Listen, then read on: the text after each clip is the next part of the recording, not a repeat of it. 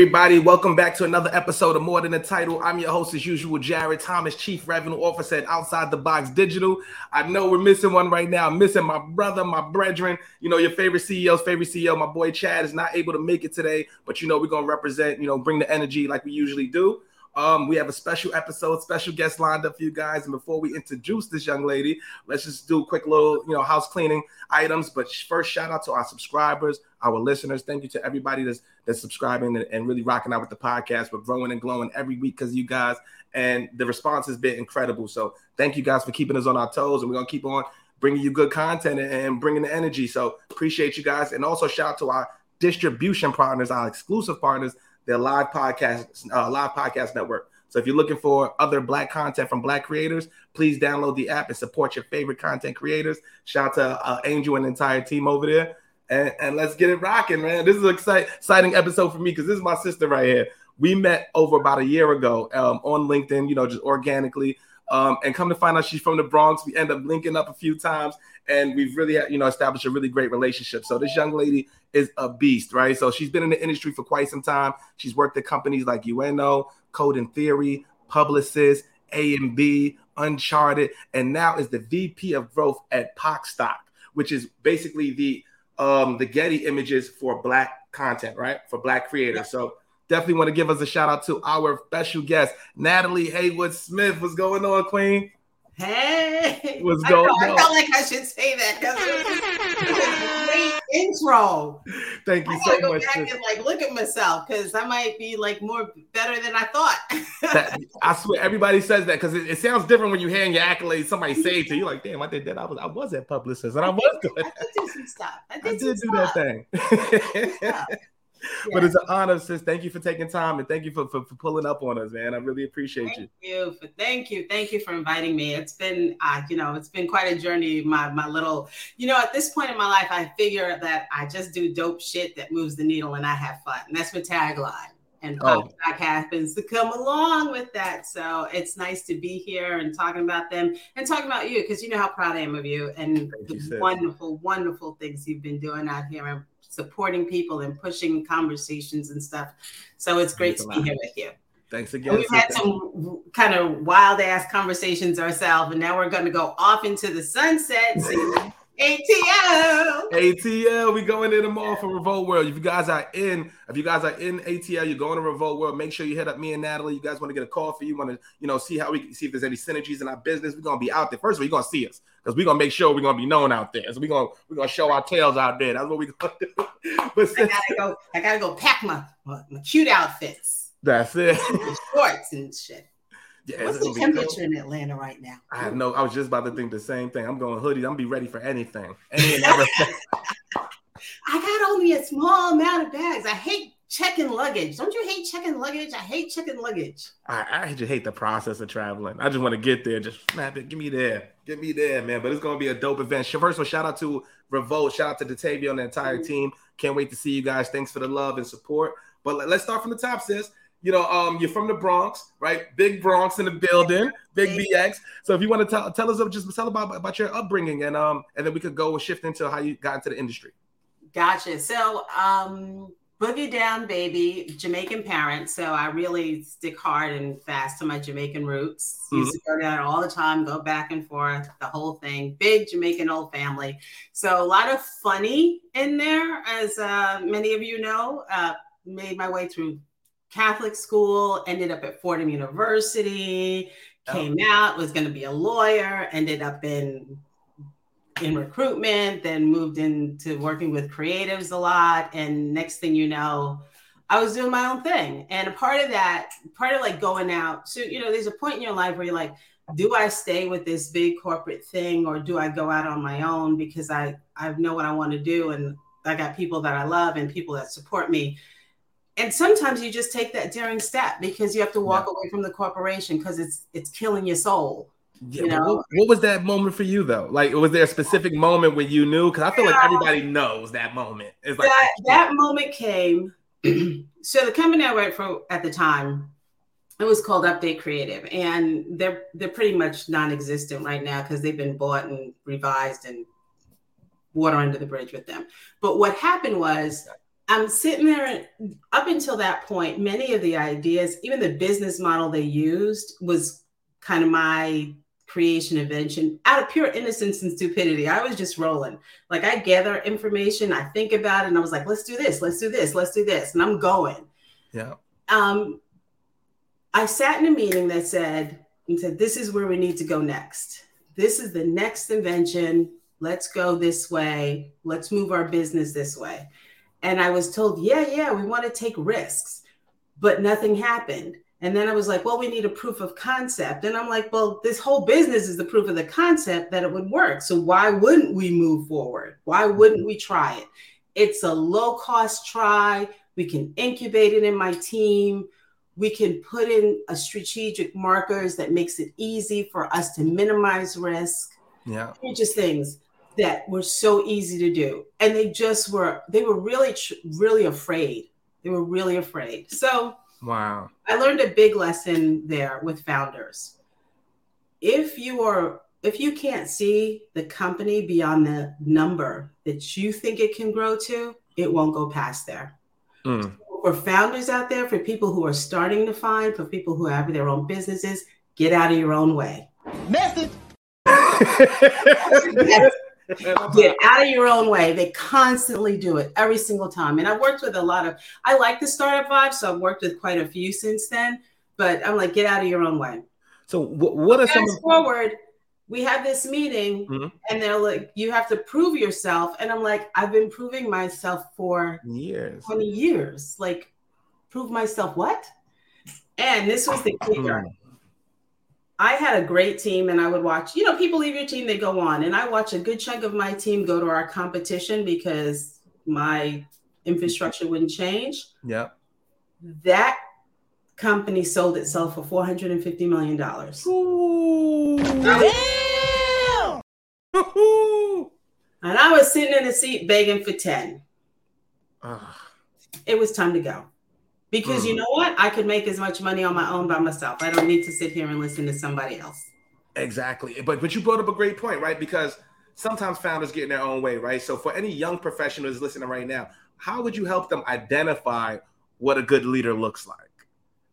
Ah, so you if you're looking at yourself, mm-hmm.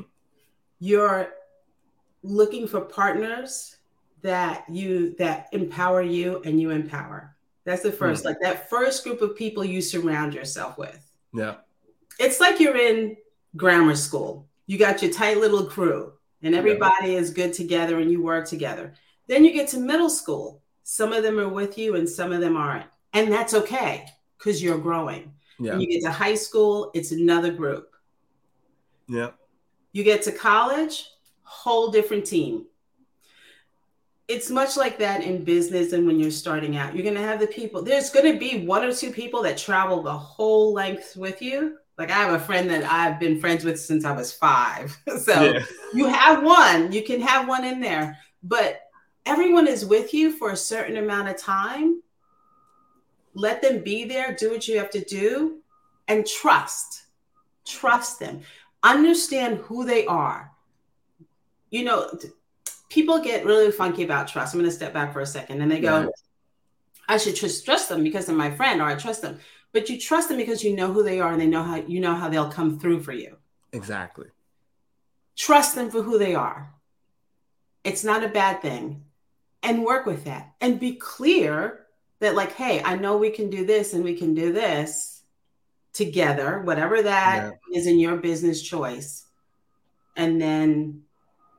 move move on to the next thing, or ask them, can you make this journey?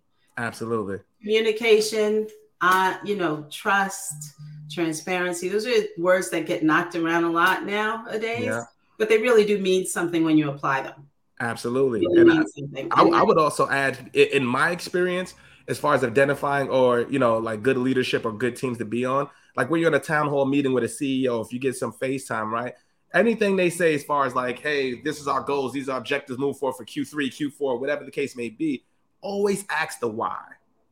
Always ask why we're doing that something. Very good. Why are they giving that strategy? why are these people, why are we using, utilizing this hiring strategy? Why are we scaling in this particular moment? Are we going to I P O? Are we doing this? So just understand the why and what the objectives are of the leaders. And if you want to accelerate your career, try to solve problems.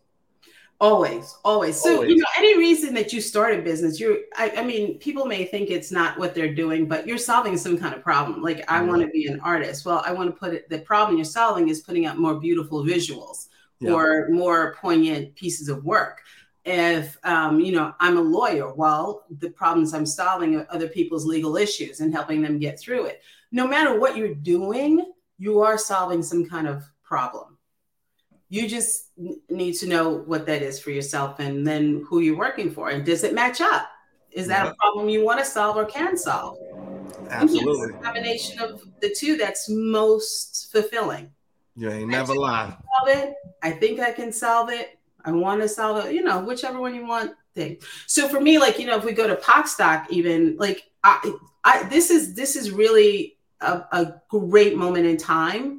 Because as much as we're feeling all that tension, and I'm going to use that word, you know, as a euphemism, because it's like anarchy in some instances. Ah. But think about it. Most of these people, most, you know, law enforcement, there's statistics out there that say they get most of their impression of people outside of their communities mm. from media. So sense. You keep floating stereotypes in media, left and right. This is yep. what the bad guy looks like. This is what the good guy looks like. This is what the smart guy looks like. So all you're feeding all day long is stereotypes. Guess yep. what happens? They go out, they have a stereotype moment. Flip side, and what people really need to stick to is I, the marginalized person, I'm also looking at the stereo of you, the law enforcement f- official, right? Yeah, absolutely. What do I think you are? I think you're crooked. I think you're biased. I can't, you, I'm not safe with you. With that message being perpetuated, why would I trust you? So yeah. now you think you're just doing one thing, but you're actually setting people at odds with each other. Absolutely. Sis, and you... ripping it. Taking them to school. So when you come down to it, the only, like, I have to look at a way to, I have children. I have two boys and a girl. Mm. I have a world that I, you know, I made that choice to have them and I'm sending them out into the world. So yeah, what am I going to do? Sit back and not do something about it? Because they're going to come across somebody. One of them is going to get stopped for speeding or something. I'm sorry, they learned from their mother how to drive. It's okay. But, um, yeah. So when they're interacting with them, it's got to be respect on respect. You know, you know Absolutely. how it rolls. You know Absolutely. how it rolls. It's not um, always that. Yeah, it's it not always that. that. That's how we met. Because my heart, you know, I felt you on that one. But yeah. Side, segue for a second. So. Coming back to the point, if I am going to do anything, I'm going to make sure that people of color are seen in a way that's positive, progressive, yep. genuine to who we are. And Pocstock is my vehicle. Absolutely. So it is my passion. I'm at the point in my life where I can do the stuff that I really, really want to do. I still have a lot of le- lessons to learn, and I'm excited about that. I, you know, I'm on this journey of my life. So yeah. these are the things that matter and important to me. And I'm going to push that. That's- like, we need to see ourselves as better. And that's actually an important moment there, too. We need to see ourselves. Absolutely. But you know, I, I would even add to that, we have to show people who we are. And that's what the importance of Black content mm-hmm. is. Yeah. Right. Because we don't control the media, like you mentioned earlier. Right. So mm-hmm. if they're controlling the media of how we're represented, what our stories are, right? We need to be telling our stories so there can be a change in it. I, I can't tell you how many times right now, like even right now doing a podcast, there's people who I'm not friends with. Like, we just don't like each other, right? Like, we just never liked each other. We've known each other from the neighborhood. But I could go to the neighborhood right now. He's going to stop me like, yo, what's up, Jay? I'm proud of you, bro. You know what I mean? And that's the content changing the perception of the person, right? So now you might not want to chill and hang out with me, but now because you see the content, you see what I'm trying to do, and you see the message that I'm putting out there, you're like, man, yo, he's not so bad. And yeah. that's kind of what we have to do for ourselves as Black creators and Black professionals. or that stereotype is going to live. Exactly. I learned something from this wonderful woman. I went to Cannes this year for the first time, which was absolutely fabulous. So, and the amount of color represented, hands up. Um, but she said something very poignant. She said, when I get to a table, I'll put my elbows out. Mm. And I was like, what? She says, yeah, because I got to make room for other people like me at the table. So if my elbows mm. are out, that's how I save the seat. That's like you in the movie theater in the Bronx. You put your stuff right next to you. That's where your girl is sitting, your guy is sitting, whatever it is. Your bud's sitting. Put your elbows out. Message. Put them elbows out, y'all. But that's that's a, but and, that's a big problem, though. I, and I'm glad you brought that up, sis. Right? It we, is. Uh, I forgot who um who said it. I forgot, but I remember I was watching something on. I think it was on Instagram or something like that, and. And actually, it was Stephen A. Smith. He was on the on the Joe Button podcast, and they were talking about Pat McAfee. So if you're not familiar with Pat McAfee, he's the guy on E S P N right now. Got a one hundred twenty million dollone deal, yeah. And amidst of the layoffs that were happening at the Disney Corp, right? Uh-huh. And so he was like, "Man, they were like, why Stephen A? Why weren't you mad?" He was just basically explaining how they bought a media company, they bought him out, they bought up his services and stuff, and then he was saying, "Man, I could be doing that for myself." But the problem is, even though I know all these black athletes, these black entertainers, and all these, some of them don't look out. No, no, some of them don't look. I was like, yeah, I'm in a certain no. position. I'm in a certain space. And I'm going to be honest with you. I'm seeing it now on from what we're doing with the podcast, right? Like imagine if a, a, a C E O of a Fortune five hundred brand as a black professional was to say, yo, yo, yo, Jared, I, I love what you guys doing on the show. I'm going to pull up on you guys. And mm-hmm. what that would do to help the next person and it cost you nothing. Cost you nothing. Cost you nothing. Cost you nothing. nothing. But, but what they do is they believe it costs them something. Yes. They believe in the fear that they've been taught. They believe that how they got there, everybody else is supposed to get there because they don't understand when you look at the other, is the firm term we'll use, yeah, they actually did it slightly different. It yeah. looks the same, but it's slightly different because what they then did was talk to one and brought another one up. And then the other one brought one up and one up and one up. Because the ladder, for you to go up and down the ladder, you have to have, you have to own the rings and you have to own the side pieces because that's the only way you're going to get back up. Yeah. Because they're the, they're the ones that push you up and pull you down and push you up and pull you down. And what we don't realize is you need that ladder full of your own people. You need your trust circle, you whatever you want to call it, your trust circle, your, yeah. your career circle, whatever you want to call it. You need that circle, and you need to make sure you litter them as much as you can in the in the in the numbers. Yeah. And you know what? I'm gonna step back because I, you know, haven't talked to enough people in the world. Some people say they look at their friends, and and a little bit is like, well, they're not like me. I'm the only one who did this. Yeah, yeah. You need to expand because there's more trying to do it. They just are not taking the same path as you, but yeah. they're there. You have to look industry adjacent. If I did like, you know, terminology, yeah. industry adjacent, look in another spot, look in another city, look in another country, whatever it is you need to do. But they're there. They are there. And they are not going to let you down if you give them a chance. Because that's an old hood rat thing. I always think an old yeah. colonial, that, that's colonialism. Yeah. That is colonialism way back.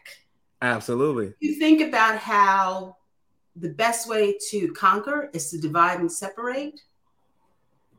Yeah. And you have to realize that is still happening.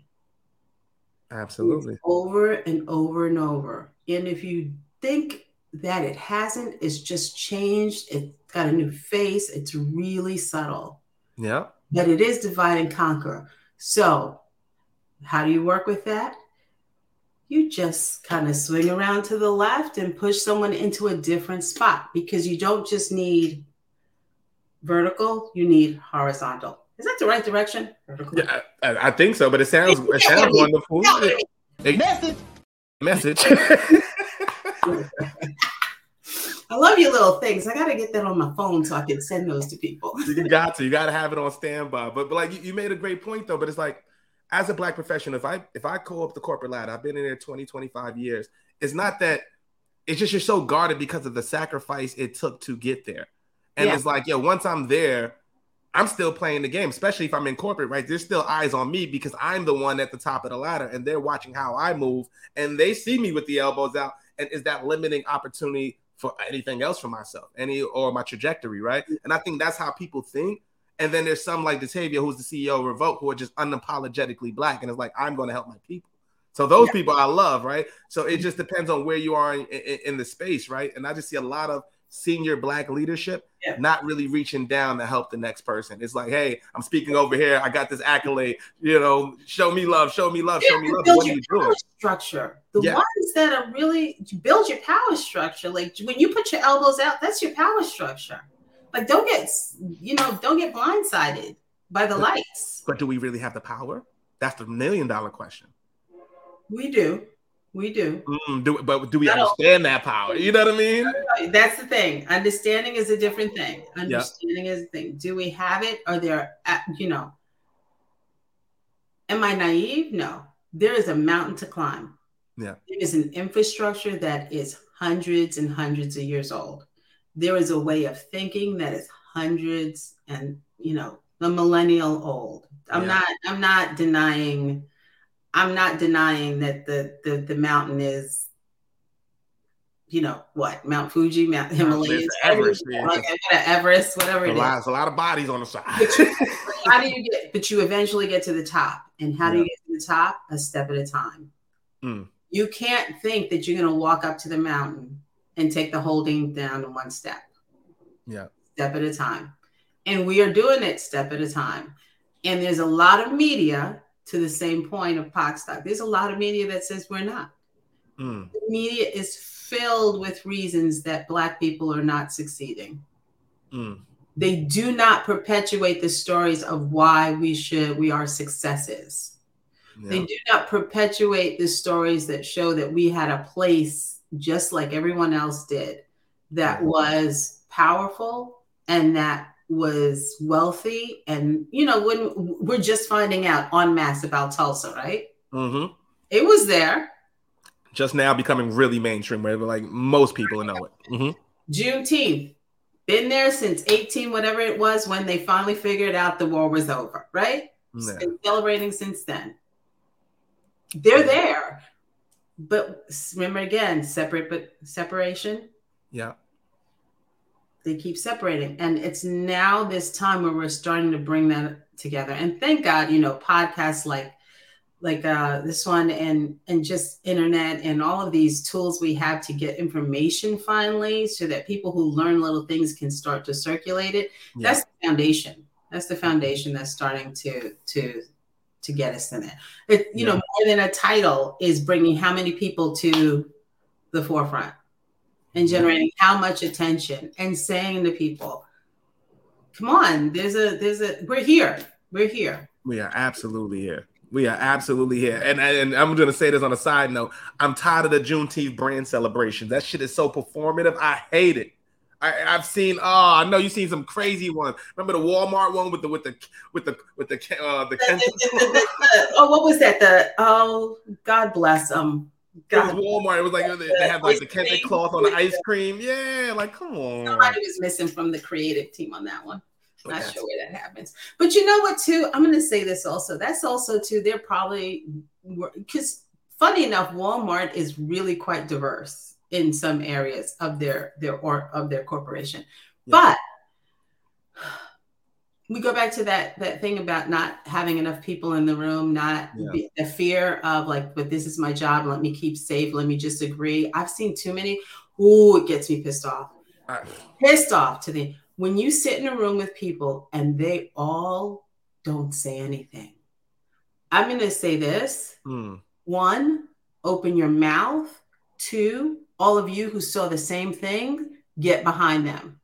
Don't let them, don't let them go battle alone. I cannot stand that. I cannot stand that. And that's what defeats, um, that's what, that's what becomes the, the defeating thing. Absolutely. Uh, people who want to be allies don't stand up and say something. Nobody, um, you know, on the, oh God, we saw that, but glad you said it. That's yeah. bullshit. I said it, stand by. Stand ten toes on it, stand, but the problem stand right there with me. You let me say it, and then I take the fall, and then you run away and hide in the corner. Fuck that. Oh, yeah. Was I supposed to say that? No, no, you're keeping it real, and I love that. Keep it real. Keep it real. I said I was doing. I did a training a while back, and I'm like, do not let people stand up there and take the fall.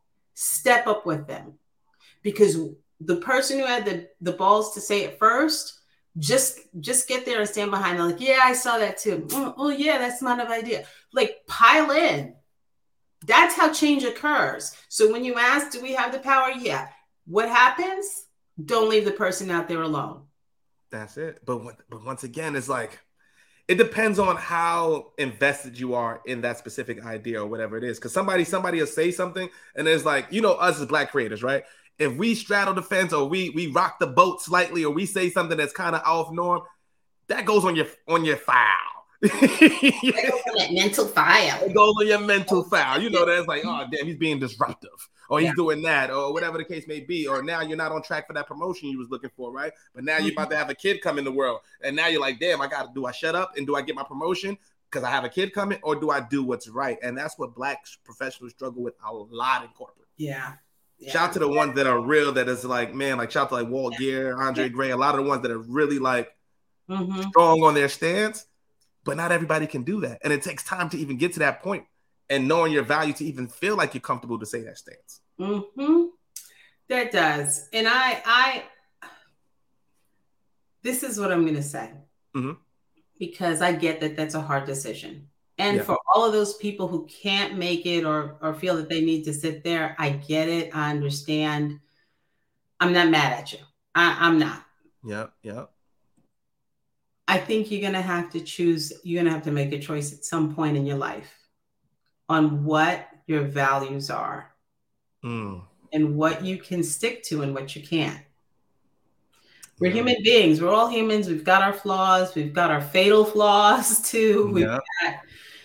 You know, we always, we, we want to be the heroes and special and all of those things, but we have to deal with who we are. So, so I get it. What I ask is try it once in a small place that mm. won't be a big risk to you to get what it feels like to do that, because Absolutely. That's how you own your power. Absolutely. And then you realize how your power can be used. I'm not asking you to break the bank. I'm not asking you to put your family at risk, but I'm asking you to take tiny steps, a tiny step that will empower you.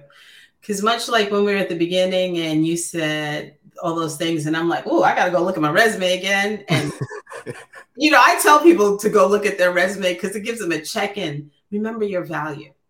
Remember your value. Just take one step in some direction, because you do not want to come to the end of the, the road, you know, that five years and be the guy that li- got laid off but never did anything. And yeah. then you're like looking for the next gig. Yeah. yeah you know, because you weren't nice enough or you didn't make enough decisions and choices. So somewhere along the line, you got to look at your, take stock in yourself.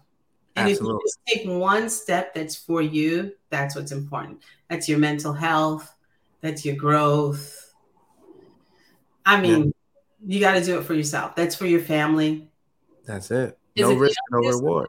You know, once you stop, once you don't do that one thing for you, where does the rest of it go? That's, oh, man. I was quick enough. Yeah.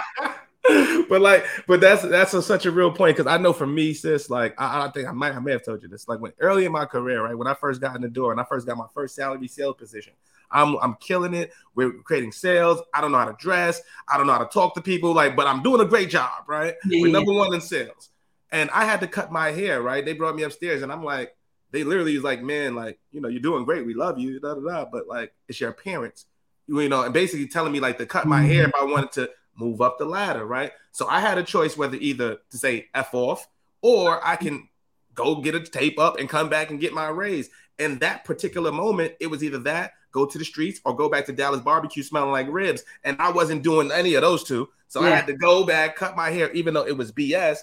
But once I actually, you know, once I started knowing, you know, getting my expertise up, actually providing more value. And when I started being myself, when I just said F that, like, why am I trying to be any, why do I have a phone voice? Why do I have a, hey, how are you? I'm Jared. And why am I doing that? You know, like, why am I doing that to appease somebody who probably don't give a shit about me anyway? So what I started doing is just started being myself. I started showing up with the hat, the hoodie, started going online, telling my story, giving my expertise out. And that's when the doors opened up for me in the corporate world. But what happened was when I actually opened those doors, it's still, I still started to see discrepancies in how we were being treated versus, you know, other counterparts, right? So mm-hmm. if I'm generating X amount of impressions, you're putting me on your social media channel. You're like, Jared is so great. He's cool. I'm helping you with recruiting, brand awareness, all that other stuff. But when it comes to, you know, hard decisions, who's going to be the first one to go, right? But you'll be happy to parade me around. And I'm like, why would I, why would I sit there and do that with any company if I'm generating X amount when I could do it for myself? Yeah. And that's the bet on yourself model. So like for any young professional, just understand where you are in your career, because there are going to be a point where you're going to have to make a decision. It's going to be a moral decision. It's going to be like, do I go back tomorrow? Do I say something that's going to bother the hell out you? Wait, you frozen, sis?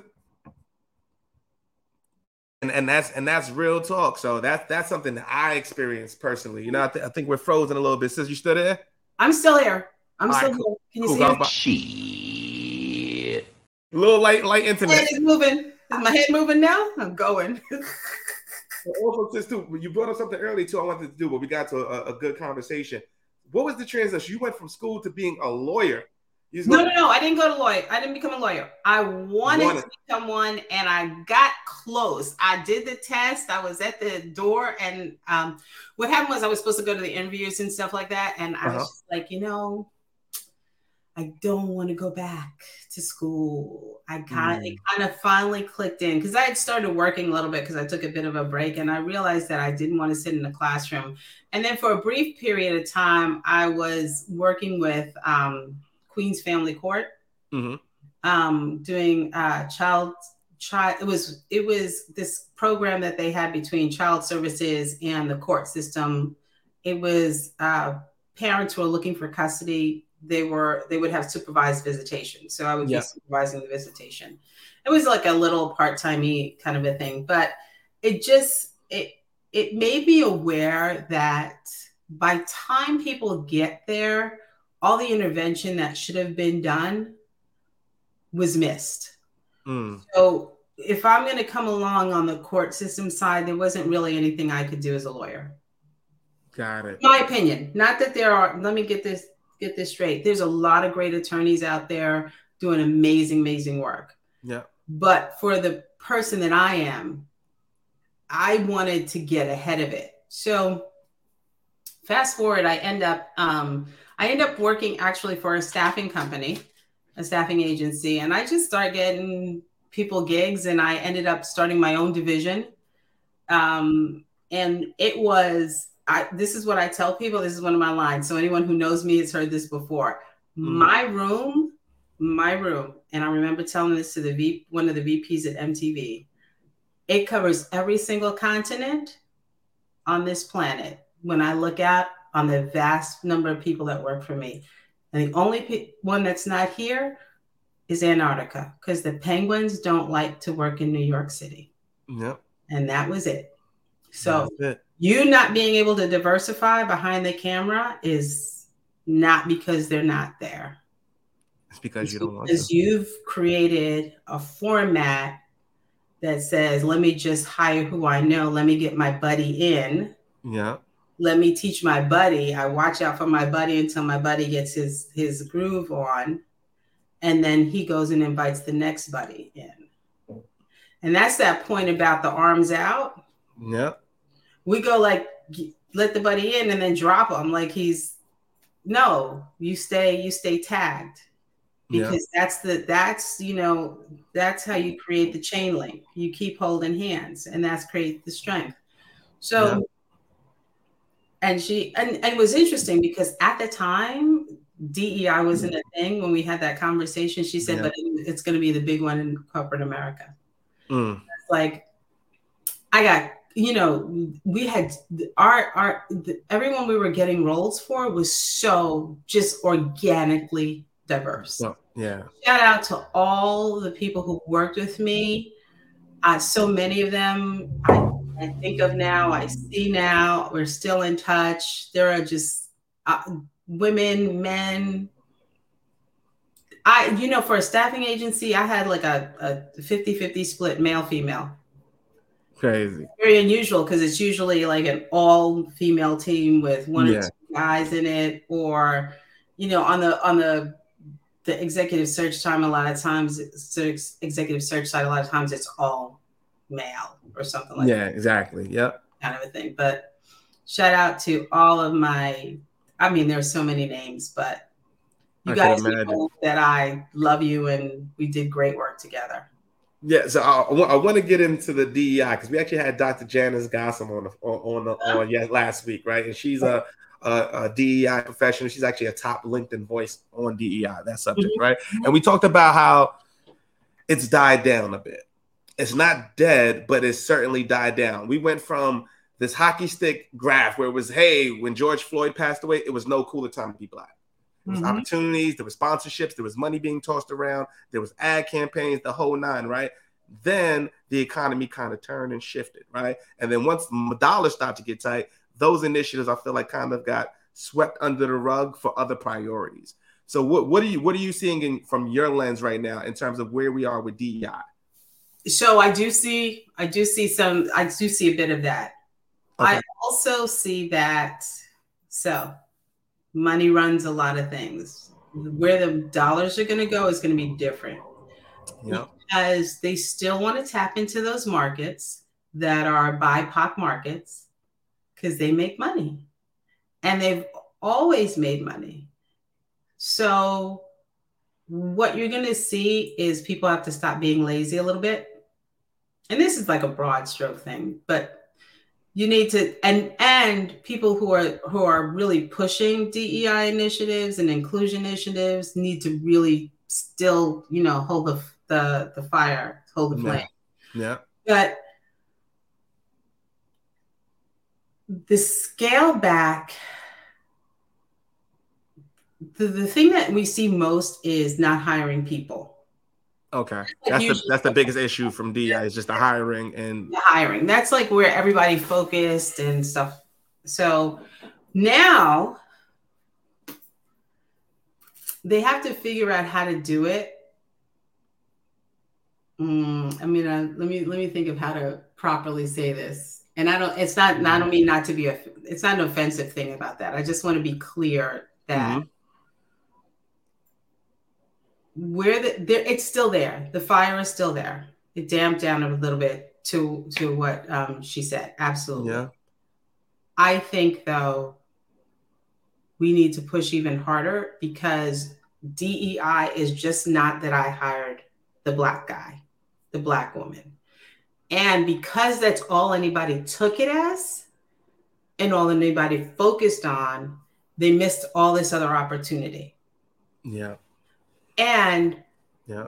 what they, it was moving so fast, they didn't kind of match up that dollar to market thing so that they know what they they need to do. Yeah. Now, what that means is even when you walk through the office, like what kind of representation are you seeing in how, uh, you know, your marketing materials are putting out? Yes. Who's yeah. on the team? Who's, who's, um, writing the messaging? What are the targets? Like, you know, it's always the demographics is like eighteen to twenty-five year olds. Yeah. Like expand that out. It's eighteen to twenty-five year olds in urban markets with this kind of level of education. Like how far do those demographics go out so that they can include the most amount of people? How Makes how sense. Targeted do you get your marketing? With so many avenues, we can really target now, target now, target now. So going back to that, it tapered off because it was really focused on hiring. Nah. And it tapered off because people wanted to throw dollars at other organizations to do it. They didn't really want to incorporate it and make it part of their D- DNA. So mm-hmm. they wanted to throw money at this organization because they're taking care of kids and training them, or this organization because they're helping, you know, people get food or something like that. It's this picture that we're, we need to be saved that really got perpetuated. Yeah. Versus, no, we don't need to be saved. We need to be acknowledged for the abilities that we have, given Not even given, because we'll we'll earn our opportunities. Absolutely. We'll work. You have to stop seeing us as less than. That's the problem. But you but you keep doing that. So why does a D E I get hit? D E I initiative get hit? Because you keep seeing us as less than. It's, it's not a priority. Not a priority. Revenue will always be a priority, but when it comes to other groups, right? There are other resources and other things that they have, right? Like, and most chances, like when I was, when I first came into to corporate, uh, my first sales job, I would say I was probably maybe like ten black people, mm-hmm. ten black people at most in the in the company as a whole. The second job after that, I was one of the first black employees at Cannes Lion. Then mm-hmm. afterwards, I was the only black employee at an agency. Then afterwards, mm-hmm. I'm the only black employee here. And then you just get used to it. Yeah. And you get just used to it. And that and that's a big problem for me. And I, I would love to, you know, because I definitely would, would love to hear your take on this. There's a lot of people that are that were impacted by the D E I layoffs and, and things like that in the industry. What advice would you give to a black professional right now that's looking for an opportunity? I would say look for the tribes. Look for the tribes. Mm. And and what I mean by that is, so like if you're in sales, there's the National Black Sales uh, network that you could be a part of. Like look for, the first place you go is look for where your particular specialty sits. So if I am a sales professional, like you were saying, where are the sales jobs? Who is, who is, who is in that circle? How do I create a circle? Who is in my network that I should talk to and say, hey, this is what I'm doing. Do you know what's going on? Be loud and proud about the fact that you're searching. Like, don't be afraid to let people know that you're looking. Yeah. You know, and, and it's, it's not, it's not a, that tactic is not a black or white thing. It's just a tactic that works. Yeah. You know, look at your network, look at your friends, look at what you're doing. Look at the job descriptions, read them, see what they're looking for. Where's your skill set match up? Do you need to rewrite your resume? Does it need some keywords so it's searched better? All of those things. Yeah. Look at the companies who are hiring. Those are just tactics that across the board, no matter what, they work. Absolutely. And I would tell them, like, don't be disheartened. I mean, don't be disheartened. It's it's easier said than done. But when you apply yourself on a regular basis, it comes through. And there's a lot of people out there saying, I'm looking for a job like three months, six months. It's happening across the board yeah. because it's taking longer to find one right now. Yeah. Um, it's hard. You it's can hard. do it. It's hard. It's hard. Because you, even if, even, even for us looking for new business, it's, you know, on a B two B scale, it's, it's tough. You're looking for new business. You're trying to get new clients. By the way, anybody needing stock photography, feel free. Anybody needing digital and social media help, O T B is here. Yes. Gotta yeah. get my hand on. Thank you, sis. But, you know, j- just keep pounding because the it's the law of averages. As much as you do it is how it comes through. You know, yeah. you keep doing it, it will come. And, yeah. you know, don't talk to everybody that's negative. I'm sorry. Don't talk to everybody that's negative. Talk that's to positive people. No, I don't, I don't talk to anybody that's negative. No. no, we will not do it. First, I'm very protective of my energy. First of all, I, I start to realize the value of that energy because mm-hmm. that energy is what attracts the opportunities, right? And I'm, I'm going to yeah. allow you to down talk or downplay what I'm doing or, hey, Jerry, you shouldn't do that. Like if I had listened to my friends three years ago, I went down, I first went to this company, um, I was like, man, I'm just not going to, I don't want to send a thousand emails out. I went to my bosses. I'm like, how are we generating net new revenue? Oh, it's through uh, content on Twitter. It's through thought leadership stuff. So it's not from these whack ass emails you want me to send, right? So what I'm going to do is because I think I have just as much personality as you, I'm going to go downstairs, pull out my phone, and I'm just going to bet on myself. And hopefully that my I C P sees my content and then want to interact. And then that relationship forms. And then we end up doing business. And that worked. So for anybody yeah. listening, like, there's an opportunity for you right now. If it's hard um, to get an opportunity to get on LinkedIn, get on LinkedIn. And like, first of all, and take those banners off. I'm tired of the open work for work banners. Take them shits off. Take them shits off. I hate it. It doesn't differentiate yourself. It looks desperate. Yeah. Yeah. I hate it. Put your contact information in the contact section. You know, contact info. Yeah. There are so many people who don't put their email in there. If you want people to find you, if you want recruiters to find you, put your information in there. That too. That's that, how I, I, would, I would say I, I, I did that. I got the span. I got like I got forty sellers from India trying to get me on project management, right? so, so there's a downside to it. Shout out to y'all too, because I know y'all trying to sell me, but what the fuck? Please look at what I'm doing. But I mean, just an email. Don't put your phone number then. Just put yeah. the email so people can find you. Because that's that's the other thing that's important. They can't find you. Like, you know, from the recruiter standpoint, like if you go in and LinkedIn and you are in LinkedIn Recruiter and no mu- information is flooding out for you to contact the person, well, guess what? You keep going and maybe you send them a LinkedIn message, but a lot of times their LinkedIn message goes into spam. You got to know how the systems work too. Yeah, yeah. You know, and and keep track, keep an eye on it. Like I, I've had people reach out to me like months later and say, oh, I'm sorry, I missed this. And so uh, you think that job is still open six months later? Nope. It's nope. not. But but what, what you can do also, right? And, and this is for myself. This isn't just from a recruiting perspective, right? So if I'm looking at somebody that I want to target to do a meeting with, I'm going to connect with that person. But instead of me sending a, a blanket elevator pitch in your D M soon as I connect with you, I'm going to look at your content and I'm going to engage with it, right? Yeah. I'm going to send a comment. I'm going to be like, yo, this is fire. Thank you for sharing this one. Oh, what do you think about this, right? Because alleviate the, the stranger danger stuff, right? Be yeah. somebody that they know, right? Because now it's easier to make the ask. Or mm-hmm. if they come to you, like my whole goal was to not make the ask. I wanted you to come to me because I felt like as a seller, my leverage goes up. It's like, hey, man, you want to call with me? You you ask me for time. What you want to do? You know what I mean? Versus me trying to convince you that it's good business to work with me or whatever the, you know, mm-hmm. whatever the case may be. So yeah. just think about it, guys. Like content is a mm-hmm. driver and we need to tell our stories. You need to show your superpowers. Yeah. Yeah. And that's how you end up getting creating um, opportunities quicker. Like, absolutely. Absolutely. People are interested in people who are, you know, think about who you are interested in. Like you're interested in people who are talking to you in your way or yeah. something unique about the story. Um, you know, one of the beautiful things is like imagery, like put up the photograph, put up like a visual so people can, can capture like a sense of your story, even if they only have a second to breeze through it. Yeah. You know, I, I mean, I, I'm in the image business right now. So it's like, even though my hair is a little wacky. Um, like, you know, okay. So put, pay attention to the visuals.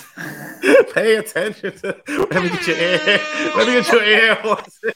Come on. Because look at me, you know what? It's like this, this, this whole post-COVID, like I like work from home and stuff like that, but having to stare at myself in a, in a camera sometimes is just a little bit much. I know it's a lot. You, you, you get used to it. I'm always looking at my, like, what's the new freckle? What's the new wrinkle? Oh, look, this. So I got the whole gray. I'm trying to be like this one. Yeah. I got the grays coming. I try to just keep the chin. I'm trying. I'm trying, sis. But I, I'm not going to, I embrace it. One thing I don't do, and I'm, I'm going to be real with you. I, I, it's hard for me to listen back to podcasts. I can't watch myself back. Yeah, I okay, okay, okay. And this is so funny you said that. I used, so, you know, like, as I said, I've been lucky in my life to live based on my passions. I have, mm-hmm. and it's it's not frivolous. It's not like just, it's not, not without purpose and, and stuff. But I've been able to like meet interesting people, find interesting work, do an interesting at, at each point along the journey. So the funny part about it is, um, The uh oh shit, I just forgot what I was gonna say. Wait, hold it. See, this is bad. No, it, it, it's all, it happens. I've had oh no, wait, what did you say first? Oh, I know what it is. We, we so talking about I had to train uh, not, yeah. salespeople, salespeople in training and looking at yourself again. It's like I am yeah. never gonna look at this podcast. I I I, I know I'm not, I can't. But one of the things they they were trying to tell us to do was to when you do your pitch to look in a mirror and mm-hmm. say it to yourself. Oh my God, talk about true fright. Through really? True fear, like I can't look in the mirror and pitch myself. I can do it all in my head. I can think about yeah. it. I can go like through the things, but don't ask me to look in a mirror. I can't do it. And either. do it. And so I'm the same place with you on that. And like I, I gotta visualize it. Like, I'll have a whole damn dream about the meeting. Like, like yeah, I'll visual. I literally, I've literally had that. Like, say it's a big deal. Now I've, I've had like, oh, like I literally see the whole thing play out. me asking a question. I've seen that happen. I've had it happen a lot of times. I cannot look at myself in the mirror. I don't want to look at the podcast. People be like, yo, this is the best episode ever. I'm, I'm taking your word for it. Accolades. I don't know what I did. I hope you enjoyed it. Thank you very much. That's it. That's it. And, I, and I've had some crazy shit. This is, this is enough camera time for me. I can see this part of it. It's because you know what? It goes away. Like when you yep. look at yourself, it goes away. So yep. yeah, no, I'm never, I'm never gonna look at this. You know what you do too, sis? If you don't like looking at shit, I've got like thirty thousand browsers open. Sometimes I won't even be looking. Like I'll just go over here and just be like, I can't see myself right now. I gotta just come back and forth. Yeah, yeah. I've learned. I like. So here's my tip. I learned to line up the screen right underneath the camera. So whatever, I'm always looking this way, mm-hmm. and so it looks like I'm always looking at the camera. That that makes sense too. See, you know what I mean? I've, I've actually mastered, especially for meetings, because otherwise, like, I'm just roving around. But if I leave the thing there and then whatever screens I pick, switch to, like while I'm talking to people, I know that they'll think I'm looking at that. Yeah, same, exactly. same. I don't have to dual screen. Yeah, because the other thing is that I like to be on camera for meetings. I don't, that's how I get like human yeah. contact. Yeah, I think it's rude to be off camera. I don't, I don't, I mean, we do them sometimes, and but. Yeah, I got I got to get your energy, your body language. I got I got to see all of that, especially if I'm pitching you. Yeah, yeah, yeah. You know I what I mean? I got to see how certain hit, how certain things hit you. If you, oh, ooh, that yeah. was, ooh, I see that. The only time I'm off camera is if I know everybody. Like that, we exactly. know everybody, then it's like a phone call. It's like, all right, this is a phone call versus a meeting. That's yeah, how I can straight in my head. Internal meetings, right? But like, all right, yeah, I'm off camera. I don't want to look at your job and all that. Like, it's cool. But but speaking of like, and um, I know, damn, time is flying too, sis. So I would love to know about your experience with Pocstock. Like, how did you how did you get involved with Pocstock? I know you're very passionate about it. So like, did you meet Steve personally? Did you guys have a yes, yes? Steve and shout out to Steve. St- shout out to Steve Jones, DeShawn Brown. Uh, yeah. They're my like my anchors. Um, so Steve and I met actually at Ad Color, and shout out to Ad Color and all the good work they do in advertising. Yeah. Uh, back in, um, I want to say it's like two thousand seventeen or something like that, sixteen. Yeah. And we hit it off. And and Steve had his own agency at that point, um, Websignia. Mm-hmm. Uh, somewhere along the line, especially I think as we moved towards, uh, we always stayed in touch, but then around, I guess, twenty eighteen, he decided, I'm tired, let me close it up and I'm gonna rest for a little while and figure out what I want to do next. So mm-hmm. pushed it off. He's back up, he takes his break, and then he's like, I've always had this dear idea, and he starts Pocstock. Mm. Um, and next thing you know, I get a call. He's like about a year or two into it, and he's like, hey, I think I have a way for us to work together finally. And I was like, I'm all ears. Yeah. What are we gonna do? And he shows me. I'm like, I have to tell you, he, from day one talking to him, mm-hmm. I lit up. So, a stock photography platform. It speaks to all different types of people in all different types of lifestyles, all different um, P O Vs, and then. You, we've we've been slowly getting more projects, people on the platform, work with that we've done, partners. We've we've um, just started really doing some great work with F C B, and I got a shout out to Brandon Cook, one of my favorite people in the world. Yeah, amazing. When you talk about allyship, him, his team. Uh, There's Vita Harris, there's there's Ayana, there's so many people, yeah, um, yeah.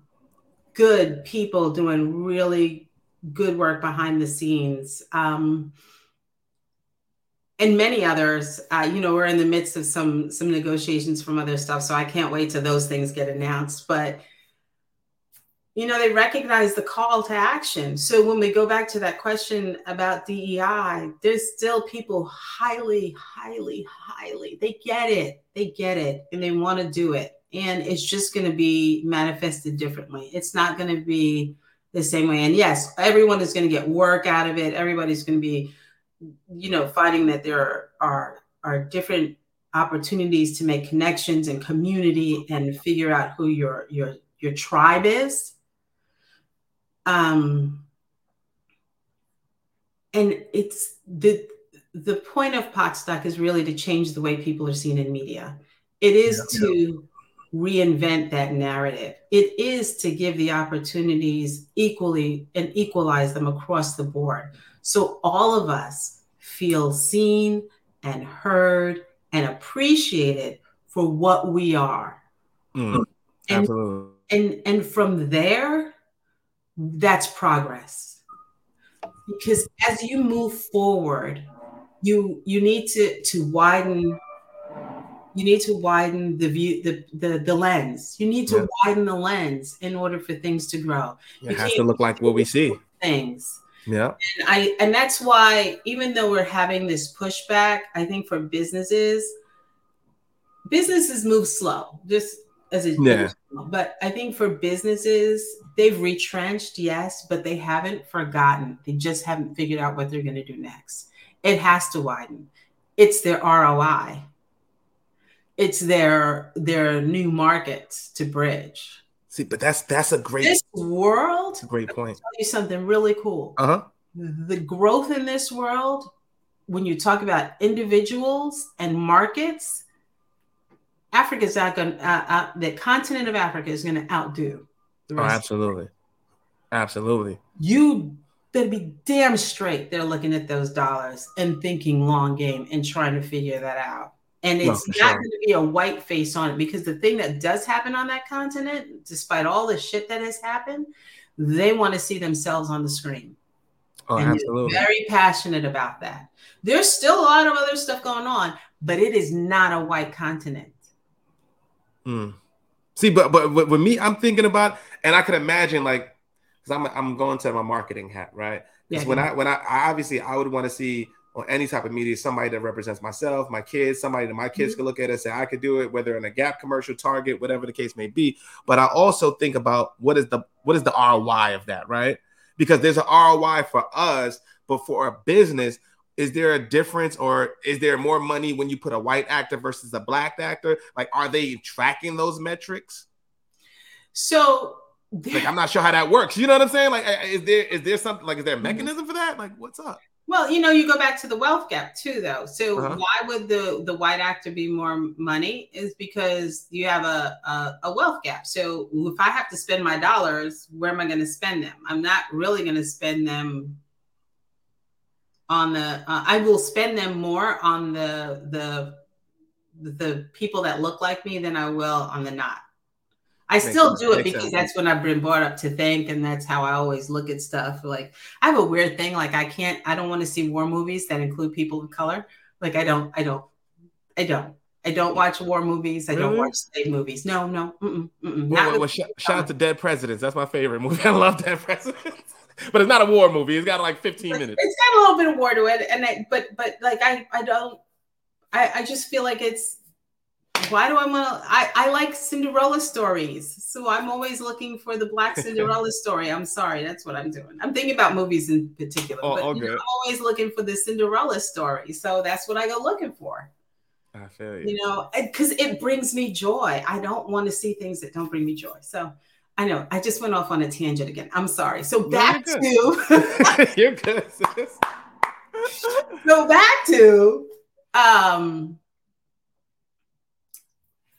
how we how we look at people and see people mm-hmm. is how we're going to change the world. We have to learn who each other are. Yeah. And if media is the number one way it's done, then media is the number one thing we need to attack. Gotcha, you cannot yeah. continue to let the stories perpetuate and the stereotypes perpetuate. Absolutely. You know, we can't, you know, always like use the stereotype and stamp it down, because the stereotype limits you and me. Absolutely. And that's not, that's not where we're going. And we're more than a title. That's it. We more than what you think of us. More so stop. Than, there you go. There you, you know go. What I'm saying? Hold on. Wait, my damn. Ah, wait. You know what I'm like, oh, there you go. I would assume, though, even though you guys came to the market relatively, you know, uh, not too long ago, right? Like a couple of years ago, there's consumer education onto the need of why these brands would need this, right? Whether it be their their presentations mm-hmm. from a sales perspective, whether it's their outgoing mm-hmm. communication, whether it's things for the website and stuff like that. So how do you educate them on that? Because I would assume they're like, man, everything's been going good, how we have been using it, right? And how we have been utilizing it. Why should we spend an additional cost for something like Pocstock? Okay. So, you know, it's not an additional cost, actually. It's not. It's oh, okay, like, cool. Like it's a part of the same budget. Gotcha. It's literally part of the same budget. So, I, and, and maybe that's some of the misinformation that goes out, that you have to spend all of this other money to be this, that, or this or that. You do have to, there are certain things you do have to assign a budget to. The diversity, the D E I team needs a budget. They need a budget to push initiatives, because you're not, you're not in yet infusing them into the D N A of the company. And in order for that to happen, they need a budget to work with, to create programming, to mm. create initiatives, to create infrastructure, so that the people that are there already who are doing a great job, like they're doing great. Just, just give them the tools they need to yeah. do better, wider and bigger. Right.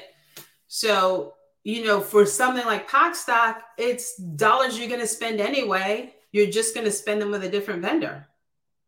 The dollars you're going to spend anyway, but you're going to spend them with more intention.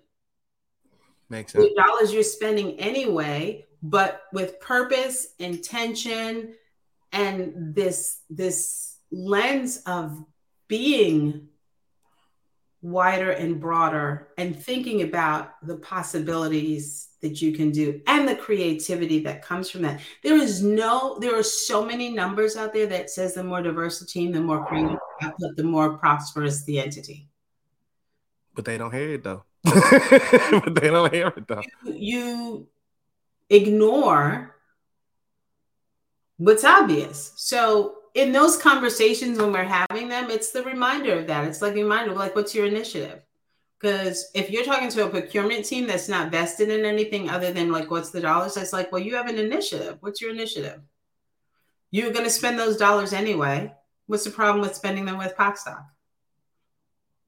Makes sense. You know, that's why they have supplier diversity teams now, yep. because those teams are trying to move the dollars around. It prevents monopolies. It prevents companies from getting locked in. It prevents companies from going belly up because they're only in one place. It's there's so many, there's so you reap so much reward as a business mm-hmm. and you get quality work. There's no, there's no lapse in the quality. Now, one of the things you do, I had to had to educate. I remember this because this was very early on. Is we were going over this thing, and they were like, "Well, you need these insurances and this, this, and this." So I was like, first of all, the insurance you need is no way necessary for the size of project we're doing. The max that's needed on this project, because this is what happens when you're with small businesses and minority businesses, and why it's kind of hard to get into um, large entities is they have a structure of what they say the dollars are supposed to be. Like, this is the insurance, this is the legal ramifications, this is how we write the indemnification, what all those things are. On the flip side, you're a small business. You don't have all of those things necessarily, but you actually don't need them most of the time. So now how do you talk to a legal team when you're a small business so they know how to match it up and make the dollar to dollar. Did, did that make sense? Absolutely yep. makes sense. Yep. So, because I realize I'm saying it very broadly, but you know, the point of it is large corporations also need to adapt to bringing in smaller entities, because they're not, I'm not I B M buying from Oracle. Exactly. Exactly. All That's right? Why you said the suppliers and the N W B, N W M B companies, stuff like that. Yeah, I'm a smaller entity, you know, buying here to sell and can do that job for you. I'm probably, because my overhead in general is lower, I'm probably a less expensive option for you. Yeah. You know, playing this. And yes, there are jobs that I can't take on as a smaller entity, whatever that, you know, like, you know. Yeah. But you know, you, you leave it to like the big, the big Hawkins. Yeah. Yeah. It's great. Place for, for things. You, you know what I'm curious because I'm, I'm on the site right now and I'm looking at a bunch of the, the, the photos, right? Yeah. How does the business of this work? Because I'm looking at a brother drink a, a green drink right now. I see a sister working out. Do these people in the images get paid at all? How does the business of so, that work? Okay. So the, on that end, what happens is we have, uh, they're called contributors. They're photographers and videographers and illustrators who send us their work. And okay. they, when those shoots were done, they they navigated a contract and a model release and all of that Got it. before the images get to us. So once, what happens is once we're, once images are bought off of this site, there's a percentage that goes back to the contributor. Oh, no! So it works like a regular stock platform. Oh, beautiful. Because I was always curious. I'm like, oh, oh, shit, I'm about to send you some pictures, sis. Put me up on. I want to get my lift on. I'm trying to get my royalty on. You need royalty, exactly. You will, you know, so, and and to that point, it is, it is a, much like anything, when you did a, a shoot, if there's a mod, the model that's in it, you need a model release. Mm. So remember that then you need per- permission from the person that's in the photograph to put it up on the site. Those are the things that are important. So when you do this professionally, there are model releases, location releases that you would have gotten when you did the shoot mm. initially. So, and it, you can go back and get those things if you know who you worked with and you didn't get it the first time. It's not like, I don't know if you've ever been on the street and somebody comes up to you and says, can I take a picture of you? And then they, they have you sign something and you get, they give you a dollar. No, I've never had to. Shit, oh, I'm, okay. outside, I'm out. I'm outside. Come on, somebody give me a dollar, take a picture, do something. Shit, I'm outside. I've had that. Okay, so never mind. I've had that, but um, so I'm outside. Ain't nobody give me shit. Yeah, it's or when you go someplace, like you go to a, an event and you say you're going to be. They give you that release that says you're going to be photographed and it might be used. Yeah, yeah. It's stuff like that that you that are, are used for those model releases. So, so but, but is, is there but is the royalty based if it's like a one-time fee royalty? Or let's say for instance, right? Like I, I I'm a part of Pocstock, right? Let's say McDonald's a client. McDonald's puts me on this digital campaign that goes viral. Do so, I is it like music royalties where I get it based off the performance? Yeah, the, yes. So what okay. happens is when they're they're um, the way things are purchased determines how you're going to get your your percentage. So if they're ah. doing it like a one-shot deal, then it's a one-shot deal. If it's going up on a large ad, it's a different thing. If it's a just an internal presentation, it's a different thing. So there are different there are different models in there. Got you. I'm trying to get paid in perpetuity. I'm just I'm trying, I'm trying to get paid. We all so, are. We all are. That's it, sis. So if anybody listen, if you guys. That's another stream of revenue that you guys be looking at. Your models, things like that. You contact somebody like Pocstock or a company like Pocstock, have your images be used, your likeliness used, and get paid for it. Yeah, yeah. Then and Message. we've been we've been growing, we've been growing, we've been growing. So you know when we started out, when I started um, working with them maybe a year and a half, two years ago, we probably had like forty thousand assets, and we're up to over one hundred and eighty, I think, right now. Wow. So it's been it's been a good growth. The real the real deal is you want to get up to that million dollar million dollar, excuse me.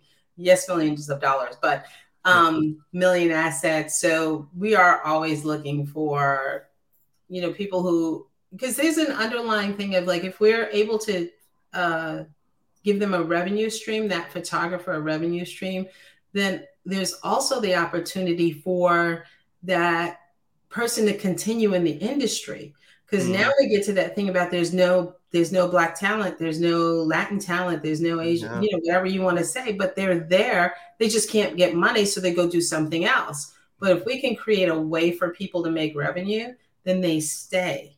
Absolutely. And, that, and then your portfolio gets visible. The portfolio gets visible. We grow. It changes. It changes so many things. There's such an amazing ripple effect. I'm actually going. We're a small cog in the wheel, so you know, ch- definitely look at the site. I'm definitely. I'm, I'm actually supposed to be linking up when we get down there um to the A. We're supposed to be linking up with a photographer for dinner or something like that. So I'm definitely going to be sending some your way. Oh, I, I promise you, promise yeah. you. So yeah. we're definitely doing that. And uh, I'm curious too, sis, because I ask everybody this, right? And then there's two questions mm-hmm. that we I, I usually ask all the guests, right? So one would be, what was one of the biggest thing, or what, what was all right? What was one of the biggest lessons you've learned throughout your career that, you know, that you'd want to give back to a, a younger professional right now? What's one lesson that you'd want them to, to hang their hat on? Like, did you, you went through door number one, you was like, God damn, that's hot. And like, what, what can you, like, what advice would you give to other professionals? So this one came kind of mid-career for me. Mm-hmm. Uh, so for so there's, there's two things I'm going to say. One, build your trust circle, because you need people to lean on. And you need people to, to that's going to encourage you through the worst of times and through the best of times. Message. Always have your always your trust circle is key, and they can make, be made up of people who are actually in your specialty, specialty adjacent, just make you feel good. You need people that you can lean on that will be truthful, honest, and supportive. Mm. Um.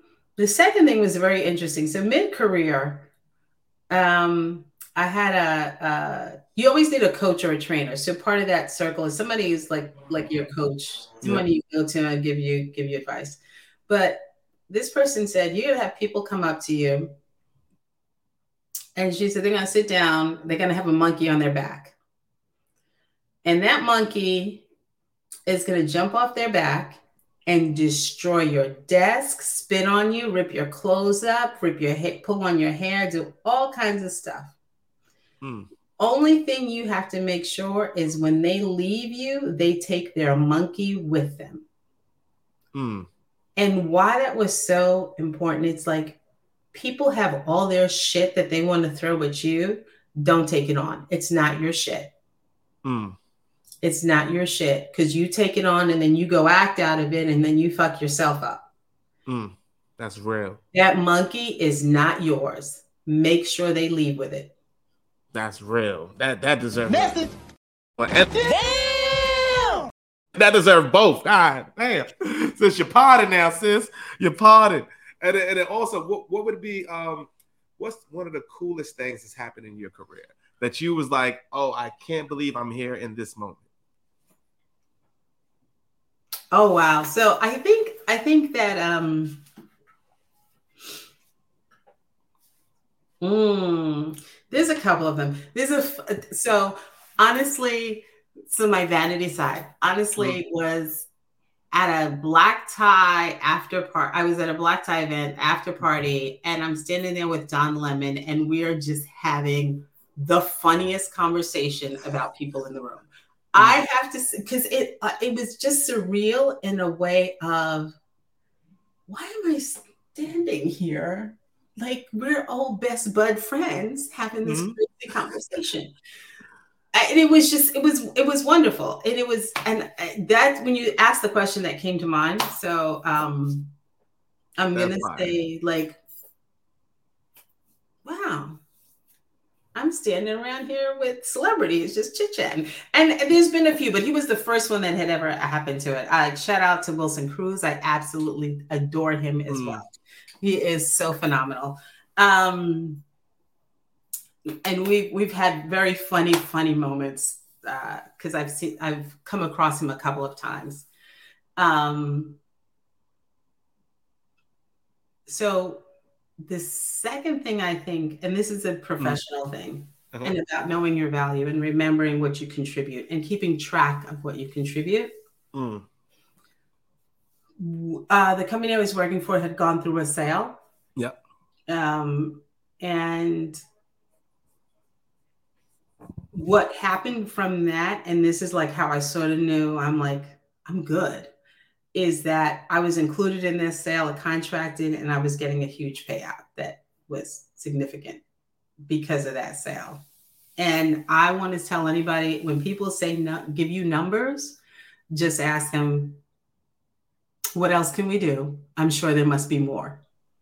Mm. Because there was, and I was excited and happy about that. Let's get, wait, wait. Yeah, right.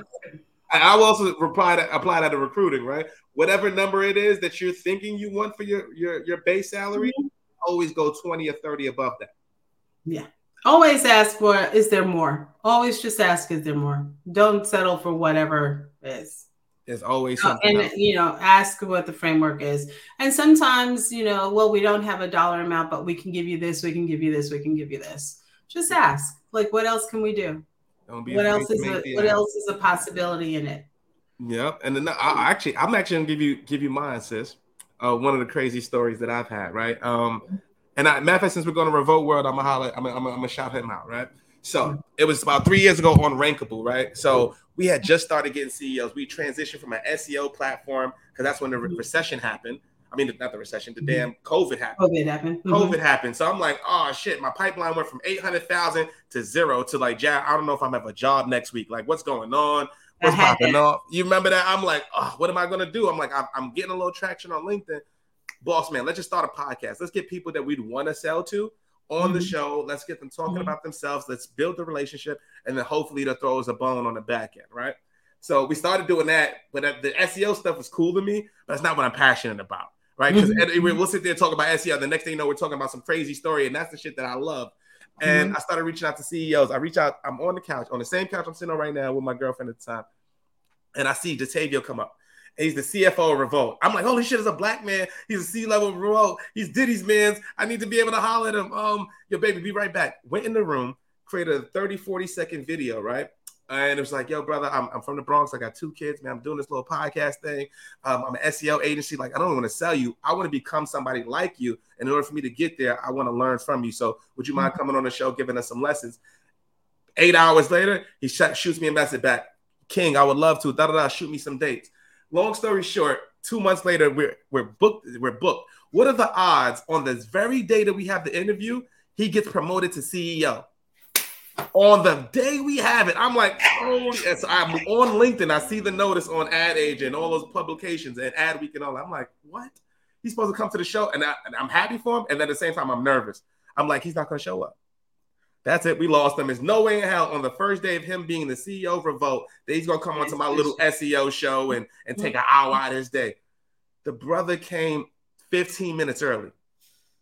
fifteen minutes early, so I would have missed a brother on the most important day of his career. Mm-hmm. So I want to say shout out to my brother DeTavio, and this that's a big reason why I'm coming down and support you, brother, because I know it's a big moment for you, and I'm mm-hmm. not going to miss it, bro. And I appreciate you just being somebody just to say, man, and it's possible, because what made it look for me, it was like, man, if he's willing to say yes, who else is willing to say yes?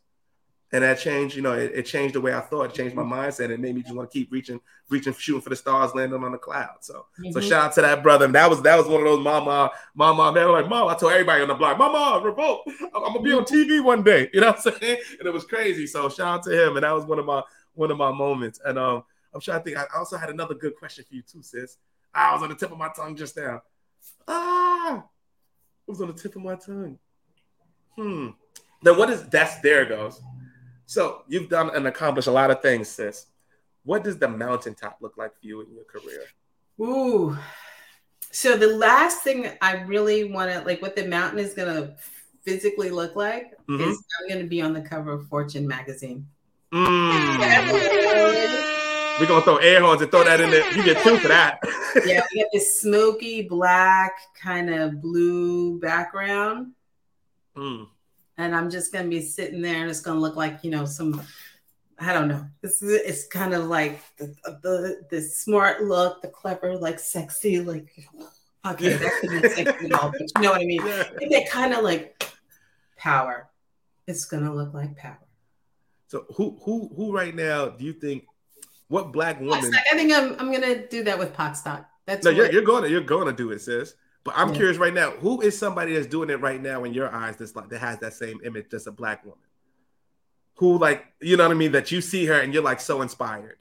So, who I so I actually one of, and I, I think she would be in tears when she hears this, Bozoma.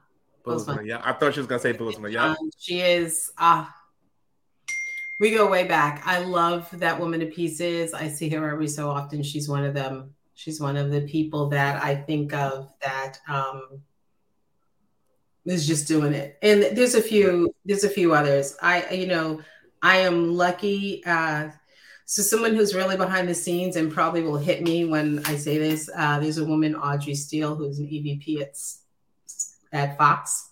Hmm. Another powerhouse, another incredible, amazing Black woman in business. A lot of, you know what, I will say this too. I notice a lot of, well, there are a lot of women who kind of sit in the background of it all. but they're doing, they're, they're moving the needle. They're moving the needle um, and doing such amazing, amazing, amazing work. Um, Tiffany Warren, um, yeah, which a lot of people know from Ad Color, has yeah. really built an amazing platform to honor talent, um, talented people and creative. Um, There are some people like Weta Duncan. She has a um, a non-for-profit out there mm-hmm. that is, devo- it's called the Duncan Tree Foundation, devoted to, on one hand, medical missions. And she's done like two hundred across the world for um, Philippines, Jamaica, Trinidad, just getting scoliosis surgery. She's gotten wow. amazing people from the New York area, from Sloan, from Cornell, just to go down there and perform, voluntarily perform these medical missions to change wow. the lives of youth. Wow, um, that's dope. Into a space where, you know, COVID kind of kills medical missions, but moving now into a space where there is a um, uh, a model around getting mentorship into New York City schools. Yeah, um, that she's working on. Uh, So, so many people I think of that doing amazing stuff. I could sit here. Yeah, I'm not gonna. That's something I definitely want to get into. Um, I want to start going back to the schools. I want to go. I, I want to go to high schools, and I want them to see the hat, the hoodie. Yeah, I'm from the street, like, and just want to be. I feel like I could connect with them on a different level. I've got mm-hmm. my fifty-year-old right sitting right now. he, he's, he he didn't have school today, so he's sitting there with me, and I yeah. everything I do with the business. Yo, this is what I do. This is why it's important and things like that. But I do want to say before we continue, shout out to Bozoma, shout out to Tiffany, shout out to all the ladies you named. I need y'all on the show, y'all. If y'all want to come by, tell your story. Bozoma, I need you. Ad Color, what's up, Tiffany? I just had a do on the show. What, what, what's up? What's up? What's up? We here, baby. We here. We out here doing it. But um, yeah, no, shout out to all those queens for real. I think of like Monique Nelson too, mm-hmm. C E O, yeah. Uniworld, an amazing. Amazing, amazing woman.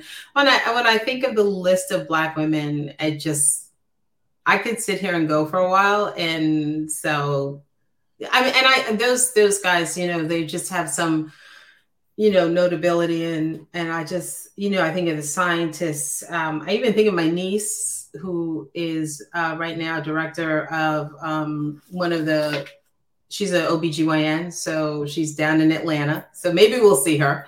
Oh. Um, but she's the director of a program for women at Marietta Hospital and has been very involved in getting services to underserved women in Georgia and the Atlanta area who don't have means or don't have access. So her name is Zoe Julian.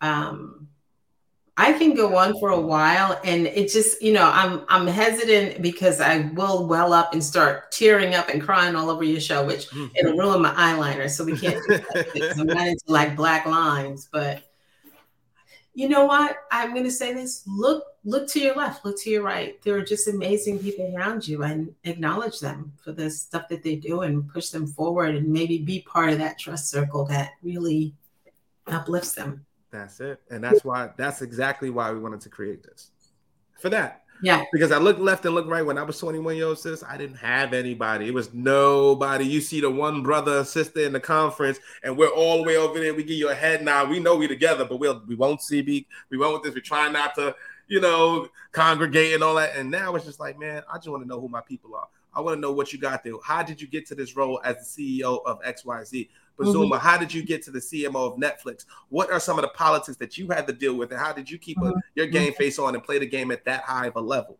Like, I want to know all of that stuff, because those are things we need to know if we're going to beat. Well, shout out to Doctor Teresa on. She said, she said, you know, for us to beat the big boss. Yeah. And the big boss is our career. You yeah. know what I mean? yeah. It's nobody else. It's just our career. Mm-hmm. But we're every year, and it's like the video games. Like, we're we're learning, we're up leveling our skills, mm-hmm. we're going through hoops and loops, mm-hmm. so eventually we could beat that big boss. Yeah, and that's what all this information's for. Yeah, and and you have to like think of like people at different levels. Like I I think of there's a V P of strategy at Hero Collective, Sky Downing, someone that just does amazing work and needs to be um, perpetuated and lauded. I you know we we need to keep. keep our eyes on the people beside us and, and continue to push them. I mean, the No. You know, you you have my heart, Jared. You know you have my you heart. It's like, you know, even our our our interaction initially, just the the the way we came about it on LinkedIn, it's because you shared something that was going on, and I was moved by that. And yeah. And, and had to say something. And I, we're going back to the scene. Where it's happening. We're going back to the scene. Going back to Atlanta. They stopped my ass and got me. But damn it. But it's all love. I love Atlanta, man. I love the vibes in Atlanta. And sis, mm-hmm. I want to say this. I, I've got nothing but love and respect for you. You know, I love you. Um, you know, it's all, always love. I'm glad to call you a friend. Big sis. All the above. I know you're going to do amazing things at Pocstock. Steve, you got a real one with you. So you guys are going to explode. And I know that for a fact. But I just want to say I thank you. And I appreciate mm-hmm. everything about you, sis. And we're going to turn up in Revolt World, you know? Yes, we are. I arrive go. tomorrow evening. I'll call you when I land. I'll be there, sis. Just let me know. Near the, near the venue. So I wasn't so, going in. Downtown Atlanta traffic has to be the worst thing I've ever encountered crazy. in my life. It's so crazy. It's crazy. Wait, wait. Close by. I didn't even look at where the venue is, and I'm just I'm just floating with it. I just can't wait to get down there and see our see our people and see what they do. And I know it's gonna be a lot of brands down there too. So brands, Pocstock, O T B Digital, we're coming to shake hands, kiss babies. We coming in to get a deal, baby. So we're gonna make it happen. Yes, gotta walk away with. Gotta pay for my trip. Damn it. That's it. We're gonna make it happen. We're gonna make it happen, sis. But you know, I love you, baby. You know, you always have a a. a Uh, you always have a, a role here. If you ever want to come back on the show, if you want to promote anything, this is thank your platform you. just as much as thank it's mine, you. sis. Thank you. And thank you for having me. Thank you for being my friend. Always thank you love. for being my friend. And you know, I like I said, I said with my cousin and all my people, I love you for free. That's it. I love you for free, y'all. And you know, love and you this is. You know that, sis. And so thank you for all the listeners, the subscribers, man. Thank you for this. Another great episode, man. This was a great conversation. We're going to see you guys next week, September twenty-eighth. We got the former W B O champ, middleweight champ, Peter Quillen coming to the show. So, you know, if you're into boxing, he beat Winky right back in the day. He was the first boxer in the Barclays. He's the first boxing event in the Barclays when it opened. So he's got a bunch of stories. He's from New York. He's from Brooklyn. We're going to have him on the show. We're going to talk shit. We're going to give game. And we'll see you guys next week, man. You already know the episode More Than a Title, baby. What you know about me? Seeing it all.